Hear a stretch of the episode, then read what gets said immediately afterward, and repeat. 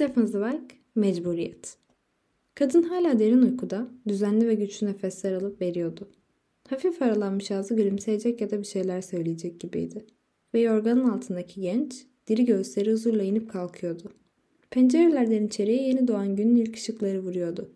Fakat kış sabahının ışığı zayıftı. Karanlıkla aydınlık arası bir ışık kararsız bir şekilde vuruyordu uyuyan her şeye ve örtüyordu üstünü. Ferdinand sessizce kalkmıştı. Nedenini kendi de bilmiyordu. Şimdilerde bunu çok sık yaşıyordu. Çalışırken birden kalkıyor, şapkasını kaptığı gibi evden çıkıyor, kendini tarlalara atıyor, hızla ve giderek daha hızla, bitkin düşünceye, dizleri titreyinceye, şakaklarındaki nabzı deli gibi atıncaya kadar koşuyor, sonunda kendini bilmediği yabancı bir yerde buluyordu. Ya da hararetli bir sohbetin ortasında öylece donup kalıyor, söylenenleri anlamıyor, soruları duymuyor, kendine gelmek için tüm gücüyle silkinmek zorunda kalıyordu. Bazen de akşamlar üstünü değiştirmeyi unutuyor, ayağından çıkardığı ayakkabıları elinde ya karısının seslenmesiyle yerinden sıçrayıncaya ya da birdenbire elindeki ayakkabılar yere düşünceye kadar yatağın kenarında öylece oturup kalıyordu. Sıcak odasından balkona çıktığında soğuktan titremeye başladı. Farkında olmadan ısınmak için dirseklerini bedenine bastırdı. Aşağıdaki manzara hala sisle kaplıydı. Yüksekteki evinden baktığında genellikle beyaz bulutların hızla süzülüşünü bir ayna gibi yansıtan Zürih Gölü'nün üzerine şimdi kalın, süt gibi köpükler yayılmıştı. Bakışlarının ve ellerinin değdiği her yer nemli, karanlık, kaygan ve griydi. Ağaçlardan sular damlıyor, kirişlerden nemler sızıyordu. Yeni güne uyanan dünya biraz önce selden kurtulmuş, saçlarından sular damlayan bir insana benziyordu tıpkı. Sisli gecenin içinden insan sesleri yükseliyordu. Fakat bu sesler suda boğulan bir insanın çıkardığı hırıltılar gibiydi. Bazen de çekiç sesleri ve uzaktaki bir kilisenin kulesinden çıkan çan sesleri gibi geliyordu. Fakat her zamanki gibi net değil. Nemli ve paslı bir sesli duyulan. Islak bir karanlık duruyordu kendisiyle dünyası arasında. Üşüyordu. Fakat yine de elleri ceplerinde, sisin ve karanlığın ardından ortaya çıkacak manzarayı görmek için hiç kıpırdamadan orada öylece duruyordu. Sis, gri bir kağıt gibi aşağıdan yukarıya doğru yavaş yavaş kalkarken Ferdinand, aşağıda sabah sisinin arkasına gizlendiğinden emin olduğu ve düzenli, berrak çizgileriyle varlığını aydınlatan o çok sevdiği manzarayı sonsuzca özlediğini hissetti. Kim bilir kaç kez içindeki karmaşadan kaçıp bu pencereye gelmiş, dışarıdaki huzur dolu manzaraya bakarak rahatlamıştı. Karşı kıyıda evler sevimli bir şekilde yan yana dizilmişti. Mavi suları zarafetle yaran küçük bir vapur, kıyıda neşeyle süzülen martılar, kırmızı bacalardan çıkan ve öğleyin çalan çan sesleriyle birlikte göğe yükselen gümüş renkli dumanlar ona o kadar açık, o kadar net bir şekilde huzur, huzur diye bağırıyorlardı ki dünyanın delirdiğini bilmesine rağmen bu güzelliklere inanıyor ve kendisine vatan seçtiği bu ülke sayesinde birkaç saatliğine de olsa kendi vatanını unutuyordu. Aylar önce zamandan ve insanlardan kaçan, savaşın ülkesinden İsviçre'ye gelmiş bir kaçaktı. Gördüğü vahşet ve dehşet yüzünden korkudan büzülmüş, alt üst olmuş ruhunun burada düzeldiğini, iyileştiğini ve yaralarının kabuk bağladığını fark etmiş, buranın eşsiz manzarasının, renklerinin onu kendisine çektiğini ve içinde resim yapma arzusunu uyandırdığını hissetmişti. Bu nedenle ne zaman bu manzarası kararsa kendisini yabancı ve uzağa atılmış hissediyordu. Tıpkı bu sabah saatlerinde olduğu gibi. Çünkü sis her şeyin üzerine örtmüş, manzarasını engellemişti. Aşağıda, karanlıkta kapalı kalan herkese, onlar gibi uzaklarda gömülüp kalmış memleketinin insanlarına karşı sonsuz merhamet hissediyor, onlarla beraber olmak, yazgılarını paylaşmak için sonsuz bir özlem duyuyordu. Bu Mart sabahında, sisler arasında bir yerde, bir kilisenin çanı dört kez çaldı. Sonra sanki saati kendi söylüyormuş gibi sekiz kez daha çaldı. Ferdinand önünde dünya, arkasında uykusunun karanlığındaki karısı olmasına rağmen kendini bir kulenin tepesinde tarifsiz bir yalnızlık içinde hissediyordu. Yüreğinin derinliklerinde bu sis duvarını parçalamak, bir yerlerde uyanışın, aydınlanışın mesajını, yaşamın gerçekliğini, güvenliğini, kesinliğini hissetmek istiyordu. Bakışlarını ileriye yönelttiğinde aşağıda köyün bittiği ve yolun kısa kıvrımlarla yukarıya kadar çıktığı yerde sislerin içinde insan ya da hayvan bir şeylerin yavaş yavaş hareket ettiğini sandı. Ne olduğu belli olmayan bu küçük şey gittikçe yaklaşıyordu. Ferdinand kendisinden başka birinin uyanık olmasına sevindi önce. Öte yandan yakıcı ve hiç de sağlıklı olmayan bir merak sardı benliğini. Gri cismin ilerlediği yerde civar köylere ya da buraya çıkan bir dört yol ağzı vardı. Gelen yabancı bir an olsun soluklanmak için duraklar gibi oldu. Sonra ağır ağır dar patikadan yukarı çıkmaya başladı. Ferdinand birden huzursuzlandı. Bu yabancı da kim? diye sordu kendi kendine. Nasıl bir mecburiyet onu da benim gibi sıcak yatağından sabahın ışığına çıkardı acaba? Bana mı geliyor? Benden ne istiyor? Hafif sisin içinden tanıdı onu. Postacıydı. Her sabah kilisenin çanı sekiz kez vurduğunda buraya tırmanırdı. Ferdinand onun uçlara doğru kırlaşan kızıl, denizci sakallı kaba yüzüne ve mavi gözlüğüne baktı. Nussbaum idi adı. Ferdinand ise sert hareketleri ve mektubu vermeden önce ciddi bir tavırla büyük, siyah deri çantasını sağ tarafına çekerken vakur bir tavır takınması nedeniyle Nussknacker diyordu ona. Dipnot Nussbaum fındık ağacı demektir. Nussknacker fındık kıran demektir. Ferdinand onun yere kuvvetle basa basa çantayı sol tarafına atıp kısa bacaklarıyla son derece ciddi yürüdüğünü görünce gülümsemeden edemedi. Fakat birden dizlerinin titrediğini hissetti. Gözlerinin üstüne kaldırdığı eli bir anda felç olmuş gibi yana düştü. Bugün, dün ve haftalar boyunca hissettiği huzursuzluğu birden geri dönmüştü sanki. Postacının adım adım kendisine doğru geldiğini hissediyordu. Ne yaptığını bilmeden kapıyı açtı, uyuyan karısının yanından yavaşça geçerek dışarıya süzüldü ve hızla merdivenlerden indi. Bahçe parmaklıklarından aşağıya, postacıya doğru yürüdü. Bahçe kapısında karşılaştılar. Benim için, benim için, üçüncüsünde söyleyebildi ancak. Benim için bir şey var mı? Postacı ona bakabilmek için buğulanmış gözlüğünü kaldırdı. Elbette elbette. Bir hareketle siyah çantasını sağ tarafına aldı. Parmaklarıyla, kocaman solucanlar gibiydiler, nemli ve soğuk sisten kızarmış parmaklarıyla yokladı mektupları. Ferdinand titriyordu. Sonunda postacı çantadan bir mektup çıkardı. Büyük, kahverengi bir zarftı. Üstünde resmi damgası ve Ferdinand'ın adı vardı. İmzalamanız gerekiyor dedi postacı. Mürekkepli kalemini ıslatıp Ferdinand'a uzattı. Ferdinand heyecandan imza okunmaz bir şekilde ismini karaladı. Sonra şişman kırmızı elin ona verdiği mektubu aldı. Fakat Ferdinand'ın parmakları o kadar uyuşmuştu ki zarf bir anda elinden kayıp yere, ıslak toprağa, nemli ağaç yapraklarının üzerine düştü. Almak için eğildiğinde kokuşmuş, çürümüş bir şeylerin kokusu geldi burnuna. İşte buydu. Haftalardır gizli ve sinsi bir şekilde huzurunu kaçıran, bozan buydu. İradesine rağmen beklediği mektuptu. Anlamsız, saçma sapan, anlaşılmaz, bilinmeyen, anonim uzaklıklardan kendisine gelen, onu el yordamıyla arayan, daktiloda yazılmış donuk makine sözcükleriyle sıcak yaşamına, özgürlüğüne uzanan, sallandıran bu mektuptu. Keşfe çıkmış bir süvari, yeşil, sık ormanlıkta görünmez çelik bir kendisine yöneldiğini ve içindeki küçük kurşunun karanlığa, bedeninin içine girmek istediğini nasıl hissederse, Ferdinand da bu mektubun bir yerlerden çıkıp geleceğini biliyordu. Karşı koymak için çevirdiği, geceler boyunca düşüncelerine nüfus eden tüm o küçük dolaplar boşunaydı demek. Ve işte şimdi onu bulmuşlardı.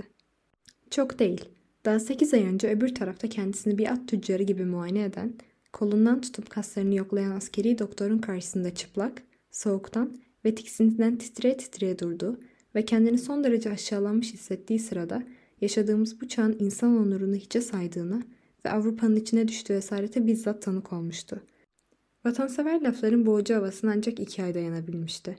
Fakat bir süre sonra yavaş yavaş nefes alamaz hale gelmiş, insanlar onu ikna etmek için ağızlarını açtıklarında yalanın sarı rengini dillerinde görmeye başlamıştı.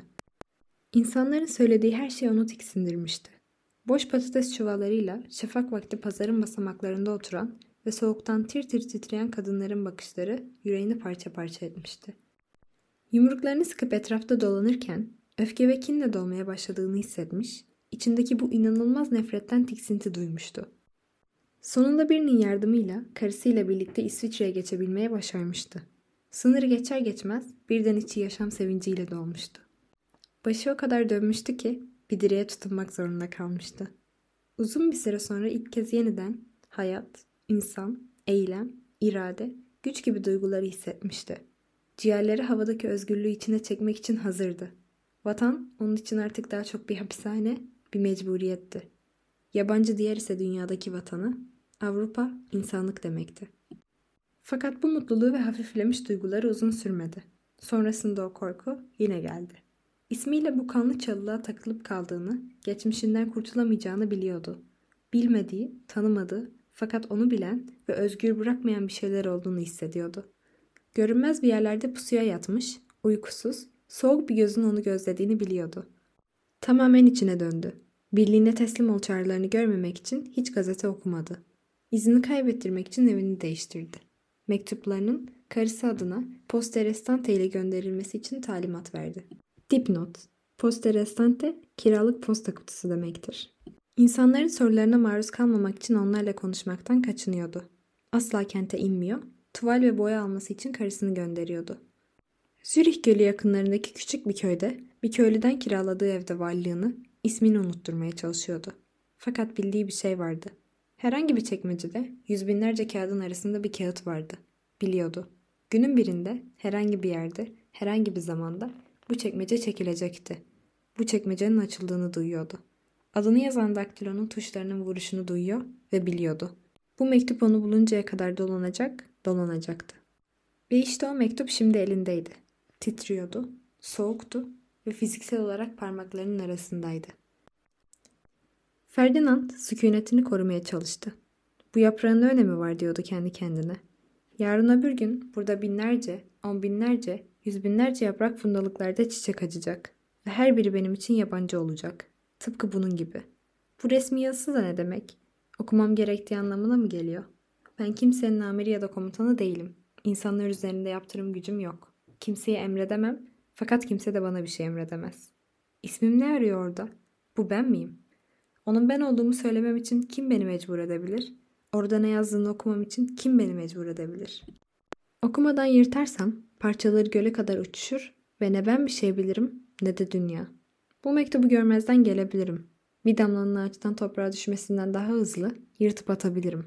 İçinde ne olduğunu ancak istersem öğrenebileceğim bu yaprak nasıl beni huzursuz edebilir? Ve ben istemiyorum. Ben özgürlüğümden başka bir şey istemiyorum. Parmakları sert zarfı yırtıp parçalarını lime lime etmek için geriliyordu. Fakat çok garip. Kasları onu dinlemiyordu. Ellerindeki bir şey iradesine karşıydı. İtaat etmiyorlardı. Bütün kalbiyle yırtıp parçalamak istediği halde parmakları gayet dikkatli açtı zarfı. Titreye titreye katlanmış beyaz kağıdı düzeltti. Kağıdın üzerinde zaten bildiği bir şey yazıyordu. Sayı 34729. Sayın nokta nokta. Bölge komutanlığının emriyle askerliğe elverişliliğinizin tespiti için en geç 22 Mart'a kadar bölge komutanlığının 8 nolu odasında tekrar muayeneye gelmeniz gerekmektedir.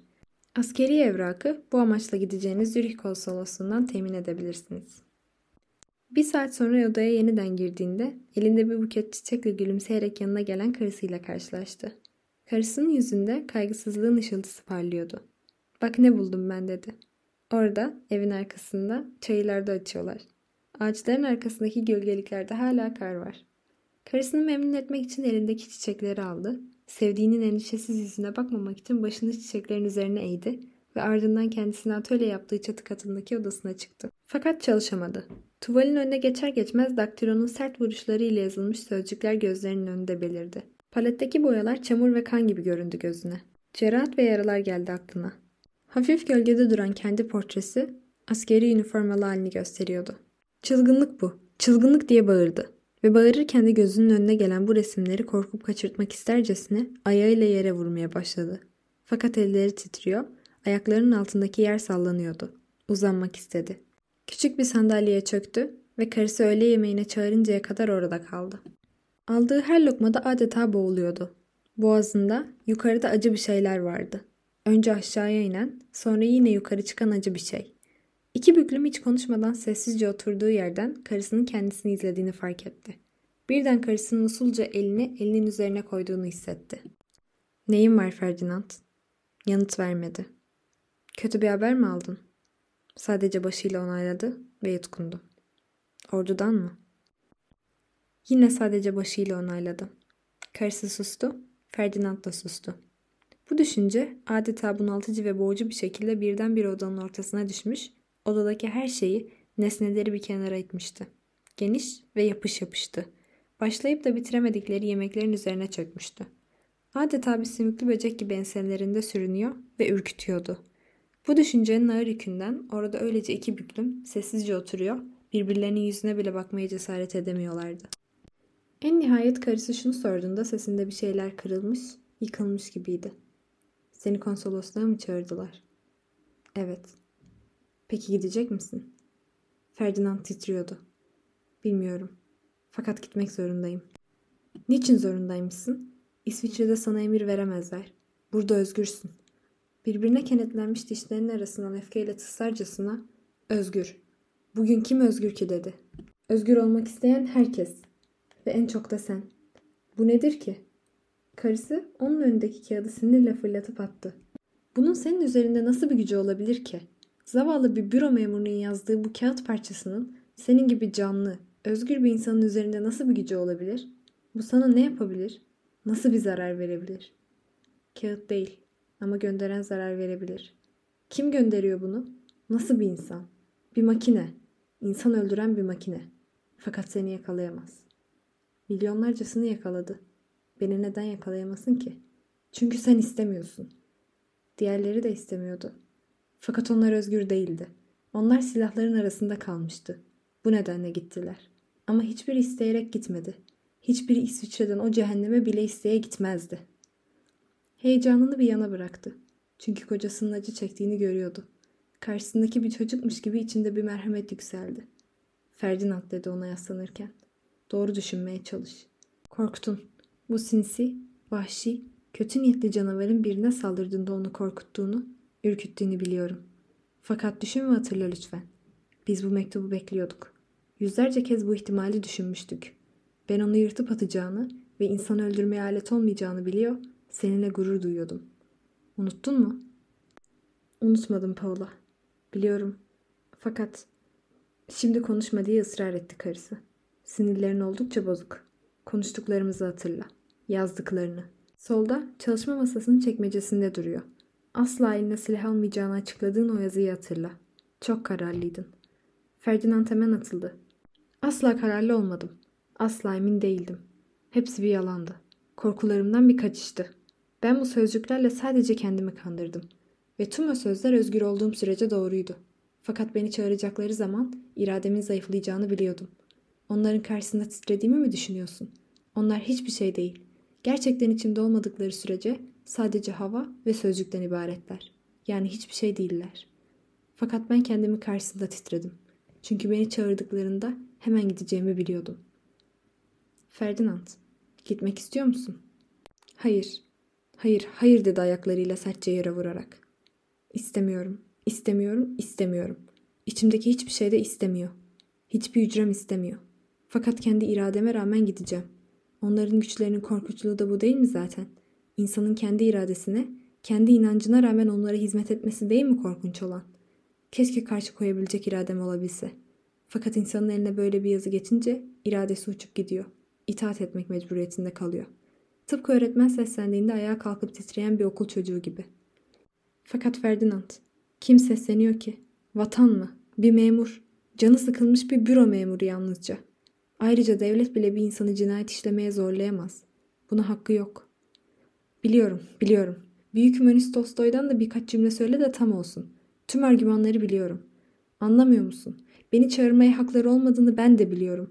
Vazifemin onların her dediğini yapmak olduğunu ben de inanmıyorum. Ben de tek bir vazifem olduğunu biliyorum.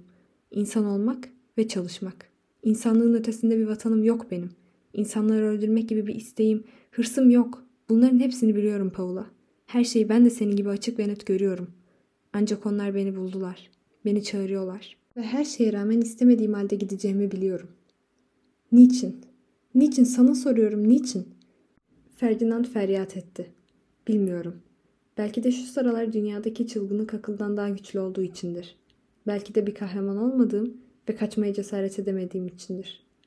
Bu açıklanabilecek bir şey değil. Bu bir nevi bir mecburiyet. Ve ben 20 milyon insanı boğan o zinciri kıramıyorum. Kıramam. Yüzünü ellerinin içine gömdü. Başlarının üstündeki duvar saati zamanın nöbetçisi gibi bir aşağı bir yukarı gidip geliyordu. Kadın sessizce titriyordu. Seni çağırıyorlar. Kabul ediyorum. Her ne kadar anlamasam da. Fakat burada da sana seslenen bir çağrı duymuyor musun? Seni burada tutan bir şey yok mu? Ferdinand sinirlendi. Resimlerim mi? İşim mi? Hayır. Artık resim yapamam. Bunu bugün hissettim.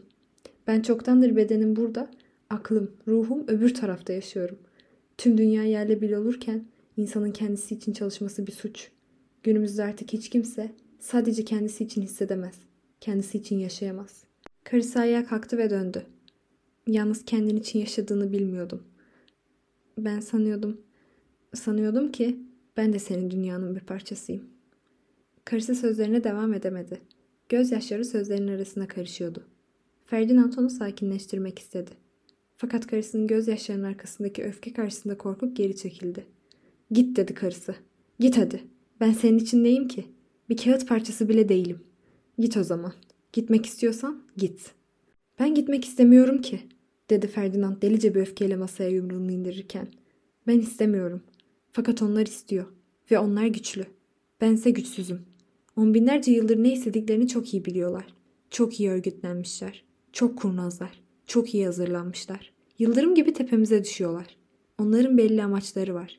Benimse zayıflamış, harap olmuş sinirlerim. Bu adil bir savaş değil. Bir makineye karşı gelinemez. İnsana karşı koyulabilir. Fakat bu bir makine. Bir kasap makinesi. Vicdanı ve aklı olmayan ruhsuz bir alet. Ona karşı konulamaz.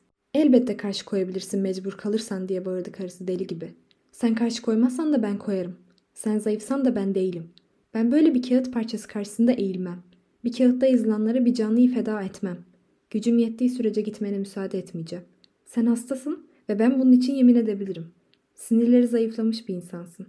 Bir tabak kırılsa titremeye başlıyorsun. Bunu bir doktor görür ve anlar. Burada muayene ol. Ben de seninle gelirim. Doktora her şeyi anlatırım. Elbette seni bırakırlar. Yapman gereken tek şey karşı koyman. İstediğin şey ne olursa olsun mücadele etmen. Janet'ı hatırla. Parisli arkadaşını. Üç ay boyunca bir akıl hastanesinde gözlem altında tuttular. Muayeneleriyle işkence ettiler. Fakat o özgür bırakılıncaya kadar hepsine dayandı. Yapman gereken tek şey istemediğini göstermek. Tüm hayatın söz konusu. Unutma. Hayatını, özgürlüğünü, sahip olduğun her şeyi istiyorlar. Buna karşı koymalısın. Karşı koymak. İnsan nasıl karşı koyabilir ki? Onlar herkesten güçlü. Onlar dünyanın en güçlüleri. Bu doğru değil. Dünya onlara izin verdiği sürece güçlüler. Tek bir birey herhangi bir kavramdan daha güçlüdür her zaman. Fakat kendisine inanmalı, iradesine sahip çıkmalıdır. İnsan olduğunu ve insan kalmak istediğini unutmamalıdır. İşte o zaman etrafını saran, beynini uyuşturan vatan, görev, kahramanlık gibi sözcükler kan kokan, sıcak, canlı insan kanı kokan boş laflar olarak kalırlar. Dürüst ol. Vatan hayatın kadar önemli mi senin için? Soylu hükümdarlarına bile kalmayan bir taşrayı resim yaptığın sağ elin kadar seviyor musun? Ben istemiyorum ki. Bunu yeterince göstermiyorsun ama. Dahası sen artık hiçbir şey istemiyorsun. Senin yerine başkaları istiyor ve sen seni istemelerine bile sesini çıkarmıyorsun. Bu bir suç. Sen nefret ettiğin bir şeye teslim oluyorsun ve bunun için kendi hayatını feda ediyorsun. Hayatını feda edeceksen neden inandığın bir şey için etmiyorsun? Kanını kendi düşünceler için feda etmek istiyorsan et. Fakat neden yabancılar için feda etmek istiyorsun? Ferdinand unutma. Özgür kalmak için yeterince istekliysen karşındakiler kim olabilir? Kötü kalpli deliler yalnızca. Sen özgür olmayı yeterince istemezsen işte o zaman seni ele geçirirler. O zaman deli sen olursun. Bana hep şöyle dedin. Evet dedim. Hepsini dedim. Kendimi cesaretlendirmek için saçmaladım durdum. Karanlık ormanda korkan çocukların korkularından korktukları için şarkı söylemeleri gibi ben de büyük laflar ettim. Hepsi yalandı. Şimdi korkunç bir şekilde farkındayım her şeyin. Çünkü beni çağırırlarsa hemen gideceğimi biliyordum. Gidecek misin gerçekten? Ferdinand. Ferdinand. Ben değil. Ben değil. İçimdeki bir şeyler gidecek. Hatta çoktan gitti bile.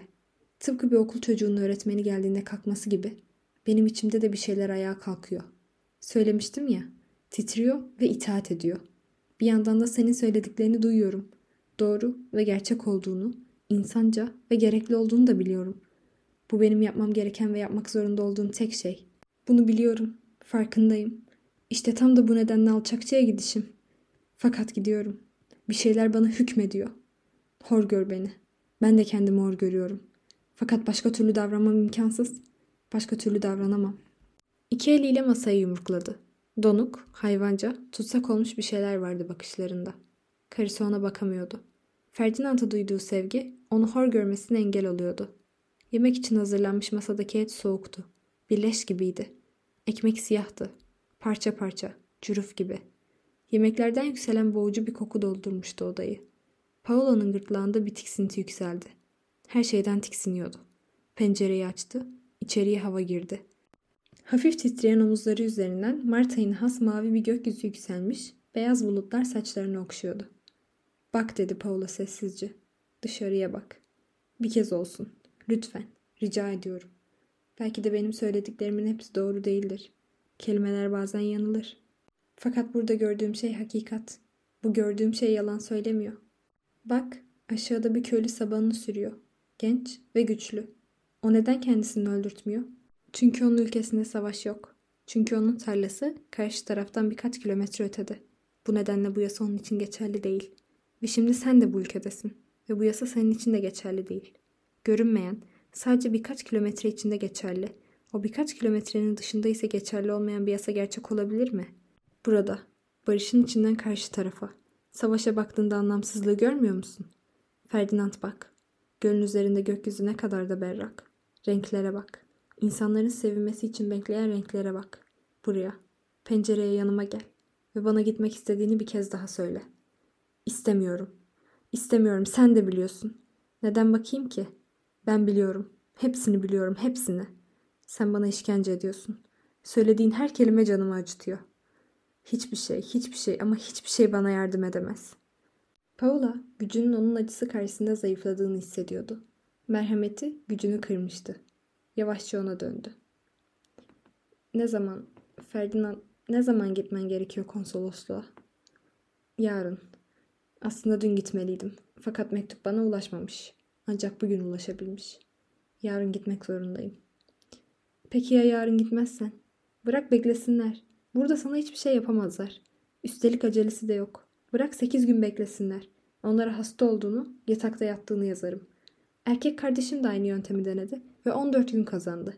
En kötü ihtimal sana inanmazlar ve konsolosluk doktorunu buraya gönderirler. Belki de doktor konuşabileceğimiz bir insandır. Üniforma giymeyenler daha bir insandır. Belki de yaptığın resimleri görür ve senin gibi bir insanın cephede olmaması gerektiğine ikna olur. Yine de işe yaramazsa en azından 8 gün kazanmış oluruz.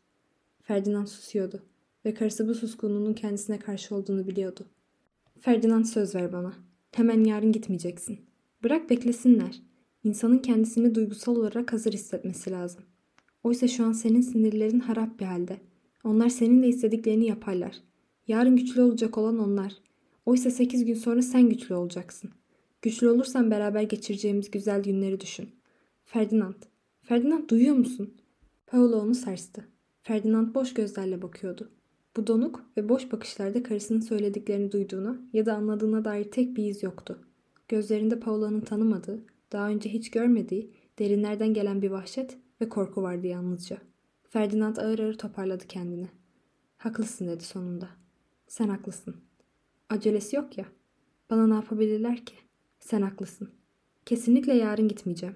Öbür gün de gitmeyeceğim. Sen haklısın. Mektup beni bulamamış olamaz mı? Mektup geldiğinde dışarıdaydım belki. Hasta olamaz mıydım? Hayır, postacı imzamı aldı ya. Fakat önemli değil. Sen haklısın. İnsan düşünüp taşınıp öyle karar vermeli. Sen haklısın, sen haklısın. Ferdinand ayağa kalktı. Odanın içinde bir aşağı bir yukarı gidip gelmeye başladı. Sen haklısın. Haklısın diye mekanik bir sesle tekrarlayıp duruyordu. Ama sesi inandırıcılıktan yoksundu. Sen haklısın. Sen haklısın diye tamamen dalgın, boş gözlerle aynı sözleri tekrarlıyordu. Paula, kocasının düşüncelerini başka yerlerde, buradan çok uzaklarda, savaş bölgesinde, felaketin içinde olduğunu biliyordu. Onun sürekli, yüreğinden değil de sadece dudaklarından dökülen sen haklısın, sen haklısın cümlelerini duymaya daha fazla tahammül edemedi. Sessizce dışarıya çıktı. Bu sırada kocasının tıpkı zindandaki bir mahkum gibi saatlerce bir aşağı bir yukarı gidip geldiğini duydu. Ferdinand akşam yemeğine de hiç dokunmadı. Gergin, dalgın bir hali vardı. Aklı başka yerdeydi. Ancak akşam yatağa yanına yattığında Paolo'nun korkusunun hala canlı olduğunu hissetti. Ferdinand kendinden kaçmak istercesine Paolo'nun yumuşak, sıcak bedenine sarıldı. Sımsıcak ve titreyerek kenetlendi karısına. Fakat Paolo bunun bir sevgi değil, kaçış olduğunun farkındaydı. Bir kramptı bu. Gayri ihtiyar bir kasılmaydı sadece. Kocasının öpücükleri arasında gözyaşlarını hissetti. Acı ve tuzlu gözyaşlarını. Sonra yine sessizliğe gömüldü Ferdinand. Paula ara sıra onun iç çektiğini duyuyordu. O zaman ona elini uzatıyor. Ferdinand da hiç bırakmayacakmış gibi karısının uzattığı eli tutuyordu. Paula da konuşmuyordu. Sadece bir kez o da hıçkırdığını duyduğunda onu teselli etmek için konuştu. Daha sekiz günün var. Düşünme. Fakat ona düşünme dediği için kendinden utandı. Çünkü ellerinin soğukluğundan, yüreğinin çarpmasından onun tek bir şey düşündüğünü, o tek bir düşünce tarafından yönetildiğini biliyordu. Ve onu düşüncelerinden uzaklaştıracak bir mucizenin olmadığının da bilincindeydi. Şimdiye kadar bu evde ne suskunluk ne de karanlık kendini bu kadar ağır hissettirmişti. Tüm dünyanın dehşeti duvarların içine buz gibi işlemişti sanki. Sadece saat hiç şaşırmadan vuruyordu. Zamanın demir bekçisi gibi bir aşağı bir yukarı gidiyordu. Ve Paula bekçinin attığı her adımla bu insanın sevdiği, yanında cap canlı yatan kocasının ondan uzaklaştığını hissediyordu. Daha fazla dayanamadı. Yataktan fırlayıp saatin sarkacını durdurdu. Artık zaman diye bir şey yoktu. Yalnızca korku ve sessizlik vardı. Hiç konuşmadan uzandılar. Günün ilk ışıkları vuruncaya kadar uyumadan öylece kaldılar. Yan yana ve sessizce. İkisinin de yüreğinde düşünceler bir aşağı bir yukarı gidip geliyordu. Dışarıda henüz kış karanlığı vardı. Şafak yeni söküyordu. Gölün üzeri kalın bir kırç tabakasıyla kaplıydı. Ferdinand kalktı, çabucak giyindi. Tereddüt içinde ve ne yapacağını bilemez bir halde kah o odaya, kah öbür odaya girip çıkıyordu. Sonra birden şapkasını ve paltosunu kaptı. Sessizce sokak kapısını açıp kendini dışarı attı. Sonraları kapının o buz gibi kolunu tutarken ellerinin titrediğini, birisi onu gözetliyor mu diye ürkek ürkek dönüp arkasına baktığını hatırlayacaktı sık sık. Gerçekten de onun içeriye sızmış bir hırsız olduğunu sanan evin köpeği hızla yerinden fırlayıp üzerine atladı. Fakat sahibini tanıyınca ve okşanınca olduğu yere pustu. Sevinçle kuyruğunu sallayarak onunla gelmek istediğini belirttiyse de Ferdinand eliyle gelmemesini işaret etti. Konuşmaya cesaret edemiyordu. Sonra neden acele ettiğini kendi de bilmeden birden bayırlı yoldan aşağı koşmaya başladı. Bazen arada bir duruyor. Arkasına, siste yavaş yavaş kaybolan eve bakıyor. Sonra yine yoluna devam ediyor. Taşlara takılıp tökezliyor. Arkasından biri kovalıyormuş gibi istasyona doğru koşuyordu. Sonunda oraya vardığında durdu. Islak giysilerinden buhar çıkıyor, alnından teller akıyordu. Onu tanıyan birkaç köylü ve sıradan insanlar da oradaydı. Onu selamladılar. İçlerinden bazıları onunla konuşmaya pek hevesliydiler. Fakat onun hiç niyeti yoktu. İçindeki utançla karışık korku nedeniyle o an insanlarla konuşmaya çekiniyordu. Fakat bu ıslak rayların önünde boş boş beklemek de canını yakıyordu. Ne yaptığını bilmeden tartının üzerine çıktı. İçine bozuk para attı, göstergenin üzerindeki küçük aynada solgun ve ter içindeki yüzüne baktı. Aşağıya inerken ve bozuk para tartının içinde yuvarlanırken göstergedeki kilosuna bakmadığını fark etti. Ben delirdim. Ben tamamen delirdim diye mırıldandı kendi kendine. İçini bir korku kapladı. Bir banka oturdu. Her şeyi sakince düşünmek için kendini zorladı. Fakat o sırada yanındaki sinyal çanlarının çalmasıyla yerinden sıçradı. Hemen ardından uzaktan lokomotifin tiz sesi duyuldu. Tren yanaştı. Ferdinand kendini bir kompartımana attı. Yerde kirli bir gazete duruyordu. Gazeteyi aldı. Ne okuduğunu bilmeden gazeteye baktı. Gördüğü tek şey onu ve gittikçe daha çok titreyen elleriydi. Tren durdu. Züre'ye varmışlardı. Sendeleyerek trenden indi. Nereye sürüklendiğini biliyordu ve iradesinin buna karşı koyduğunu fakat başaramayıp zayıfladığını, gittikçe zayıfladığını da hissediyordu. Orada burada ufak tefek güç denemeleri yaptı. Bir tabelanın önünde durdu mesela. Özgür iradesi olduğunu kendine kanıtlamak istercesine baştan aşağı yazılanları okumaya zorladı kendini. Acelem yok ya dedi sesini hafif yükselterek. Fakat daha cümle dudaklarından çıkar çıkmaz oradan ayrılmıştı bile. İçindeki bu yakıcı gerginlik, onu ileri yeten bu bastırıcı sabırsızlık adeta bir motor gibiydi. Taksi bulmak için çaresizce etrafına bakındı. Bacakları titriyordu. Önünden geçen bir taksinin hızla arkasından seslendi. İntihar eden bir kişinin kendini nehre atması gibi arabaya atladı. Gideceği yerin adını söyledi. Konsolosluğun olduğu cadde. Araba hızla hareket etti. Ferdinand arkasına yaslanıp gözlerini kapattı. Hızla uçuruma sürükleniyormuş gibi hissetse de kendisini kaderine götüren aracın hızı adeta haz veriyordu. Öylece hiçbir şey yapmadan oturmak iyi gelmişti. Bu arada araba adrese gelmişti bile. Arabadan indi, parayı ödedi, asansöre bindi. Mekanik bir şekilde yukarı çıkmak ve kaldırılmak aynı haz duygusunu uyandırmıştı. Sanki bütün bunları yapan kendisi değil de o güçtü. Tanımadığı, aklının almadığı, onu mecbur eden güç. Konsolosluğun kapısı kapalıydı. Zili çaldı, cevap veren olmadı. İçinde bir ses yükseldi. Geri dön. Çabuk uzaklaş. Merdivenlerden inemen. Fakat tekrar zili çaldı. İçeriden yavaş yavaş gelen birinin ayak sesleri duyuldu. Kapıyı kollarında kolluk, elinde toz bezi olan bir hizmetli açtı. Anlaşılan büroları temizliyordu. Ne istiyorsunuz diye çıkıştı aksi bir tonla. Konsolosluğa gelmiştim ben. Ben çağrıldım diye kekeledi bir hizmetlinin karşısında kekelemekten utanarak. Hizmetli küstah bir tavırla tabeladaki yazıyı okumadınız mı? Mesai saatleri 10-12.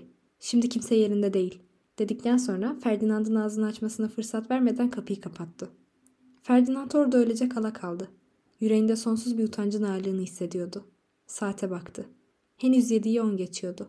Delilik bu. Ben delirdim diyerek kekeledi. Ve yaşlı bir insan gibi merdivenlerden titreye titreye indi.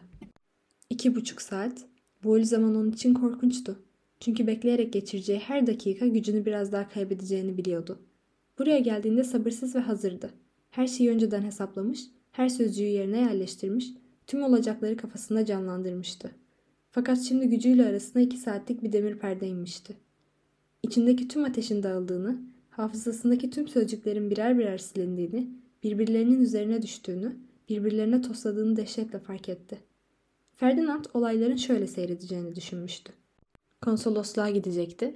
Orada biraz tanıdığı askeri ateşe yardımcısına geldiğini haber vereceklerdi.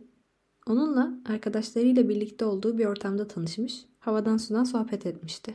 Hiç değilse karşısındakinin kim olduğunu biliyordu. Zarif, görmüş geçirmiş, yardımseverliği konusunda kibirli, alçak gönüllüymüş gibi davranan, memur gibi görünmemek için çaba sarf eden bir aristokrattı. Bu hırs tüm konsolosluk çalışanlarında vardı. Hepsi de bir diplomat, söz sahibi, güçlü, üstün bir kişi olarak görülmek istiyorlardı.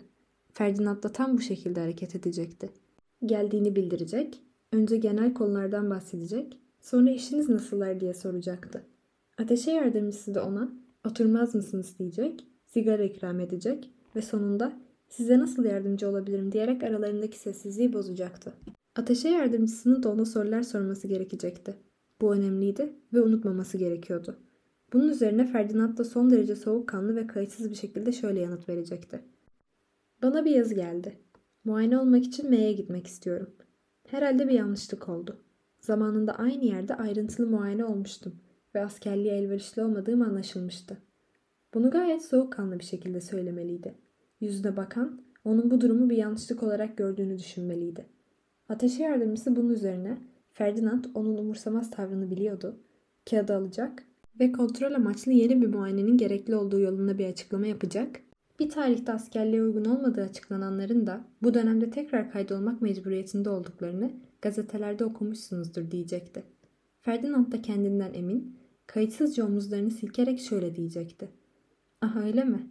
Ben gazete okumuyorum. Pek zamanım yok. Çalışmam gerekiyor da. Bu sözlerinden ateşe yardımcısı tüm bu savaşın Ferdinand için hiçbir anlam taşımadığını, onun ne kadar soğukkanlı ve özgür biri olduğunu görecekti. Ve tabii ki ateşe yardımcısı Ferdinand da bu talebin gereğini yerine getirmek zorunda olduğunu, kendisinin elinden bir şey gelmediğini, askeri makamların böyle buyurduğunu vesaire söyleyecekti. İşte o an harekete geçme zamanıydı. Ferdinand, anlıyorum. Fakat işimi bırakmam imkansız. Bir sergi için anlaşma yaptım ve adamı yüzüstü bırakamam. Söz verdim demeliydi. Sonra da ateşe yardımcısından süreyi uzatmasını ya da yeniden muayenesinin burada konsolosluk hekimi tarafından yapılmasını isteyecekti. Buraya kadar her şey kesindi. Fakat buradan sonra ihtimaller çatallaşıyordu. Ya ateşe yardımcısı bu öneriyi hemen kabul edecek ve Ferdinand zaman kazanacaktı ya da ateşe yardımcısı kibarca, o soğuk, kaçamak ve birden resmileşen nezaketiyle bunun yetkisini aşacağını ve yasal olmadığını söyleyecek ve Ferdinand da bir karar vermek zorunda kalacaktı. O zaman Ferdinand ayağa kalkacak, masaya yaklaşıp kararlı ama son derece kararlı bir sesle, sarsılmaz ve içten gelen bir kararlılıkla şöyle diyecekti. Söylediklerinizi anlıyorum. Fakat lütfen maddi yükümlülüklerim nedeniyle askere çağrılmamın gereğini hemen yerine getirme hususunda engellerim oldu ve söz konusu ahlaki görevi tamamlayıncaya kadar askerlik görevimi 3 hafta erteleyeceğim ve tüm sorumluluğun bana ait olduğu zapta geçirilsin. Elbette vatanı olan görevimden kaçmak gibi bir düşüncem yok. Aklında kurduğu bu cümlelerden dolayı kendisiyle gurur duydu. Zapta geçirilsin. Maddi yükümlülükler sözcükleri kulağa çok nesnel ve resmi geliyordu. Ateşe yardımcısı ona bunun hukuki sonuçlarını hatırlatacak olursa O zaman ses tonunu biraz daha sertleştirip meseleyi soğukkanlılıkla halletmeyi tercih edecek ve şöyle diyecekti. Yasayı biliyorum. Hukuki sonuçlarının da farkındayım. Fakat verdiğim söz benim için en önemli yasadır ve onu yerine getirmek için her türlü güçlüğü göze almak mecburiyetindeyim. Bunu dedikten sonra eğilip selam verecek, konuşmayı orada kesip kapıya gidecekti. Böylece onun herhangi bir işçi ya da çırak gibi konuşmanın bitmesini beklemeyeceğini, aksine konuşmanın ne zaman biteceğine karar verenin o olduğunu göreceklerdi. Bir aşağı bir yukarı gidip gelirken bu sahneyi kafasında üç kez tekrarladı. Konuşmanın yapısını, tonunu pek beğenmişti. Şimdiden repliğini bekleyen bir sahne oyuncusu gibi sabırsızlanmaya başlamıştı. Sadece bir yer tam istediği gibi olmamıştı. Elbette vatana olan görevimden kaçmak gibi bir düşüncem yok. Konuşurken vatanperverliğine dair birkaç nazik sözcük de eklemeliydi. Mutlaka eklemeliydi. İnadından değil de henüz hazır olmadığı için gidemediği, görevin ne kadar gerekli olduğunu bildiği, elbette yalnızca onların önünde, fakat kendisinin bir gereklilik olarak görmediği anlaşılmalıydı. Vatan görevi. Bu sözcükler fazla yapmacık ve gerçek dışıydı. Düşündü. Belki vatanın bana ihtiyacı olduğunu biliyorum demeliydi. Hayır, bu daha komikti. Ya da şöylesi daha mı iyiydi? Vatanın çağrısından kaçmak gibi bir düşüncem yok. Evet, bu daha iyiydi. Fakat yine de tam hoşuna gitmemişti. Çok yaltakçı geliyordu kulağa. Fazla eğilip bükülmüş gibi. Düşünmeye devam etti. En iyisi şöyle olacaktı. Görevimin ne olduğunu biliyorum. Evet, en doğrusu bu olacaktı. Bu cümlenin ucu açıktı. İki tarafa da çekilebilirdi. Doğru ya da yanlış anlaşılabilirdi. Kısa ve özdü. Bu cümleyi diktatörce de söyleyebilirdi. Görevimin ne olduğunu biliyorum. Bir tehdit gibiydi neredeyse. Artık hepsi olması gerektiği gibiydi. Fakat yine de sinirli sinirli saatine baktı. Saat geçmek bilmiyordu. Henüz sekizdi. Cadde onu adeta oradan oraya sürüklüyor, nereye gideceğini bilmiyordu. Bir kafeye girdi. Gazete okumaya çalıştı. Fakat yazılanlardan rahatsız oldu. Her yerde vatan ve askerlik görevinden bahsediyordu. Ve bunlar kafasını karıştırıyordu. Bir konyak içti, sonra boğazındaki acı tattan kurtulmak için bir tane daha içti. Gergin bir şekilde zamanı nasıl geçireceğini düşünüyor, bir yandan da kafasında tasarladığı konuşmanın parçalarını bir araya getirmeye çalışıyordu. Birden eliyle yüzüne dokundu. Tıraş olmayı unutmuşum. Tıraşsızım dedi. Hemen berbere koştu. Saçlarını kestirdi, tıraş oldu. Bekleme süresinin yarım saati daha geçmişti. Ve sonra birden şık görünmesi gerektiği geldi aklına. Böyle şeyler orada önemliydi. Yalnızca yoksul insanlara kibirlilik taslarlar, onları terslerlerdi. Fakat şık giysiler içinde görmüş geçirmiş bir beyefendi gibi giderse başka türlü davranırlardı. Bu düşünce onu heyecanlandırdı. Ceketini fırçalattı, eldiven almaya gitti. Hangi rengi seçeceğini uzun uzun düşündü. Sarı aşırı kışkırtıcıydı. Züppe işi gibiydi. Göze çarpmayan açık gümüş rengindeki daha iyiydi. Sonra yine caddede dolanmaya başladı. Bir terzinin aynası önünde durup kendisine baktı. Kravatını düzeltti. Eli çok boş kalmıştı. Bir baston ziyaretine tesadüfi ya da kayıtsız bir hava verebilirdi. Hemen koşup bir baston aldı. Dükkandan çıktığında saat kulesinin saati 9.45'i gösteriyordu. Kafasındakileri bir kez daha tekrarladı. Harika. İfade etmek istediği şeyin yeni versiyonu şuydu. Ben görevimin ne olduğunu biliyorum. Son derece etkileyiciydi. Kendinden emin ve sağlam adımlarla dükkandan ayrıldı. Merdivenleri bir delikanlı gibi çıktı. Bir dakika sonra hizmetli henüz kapıyı açmıştı ki planının yanlış olduğu duygusuyla sıkılmaya başladı. Hiçbir şey beklediği gibi gitmedi.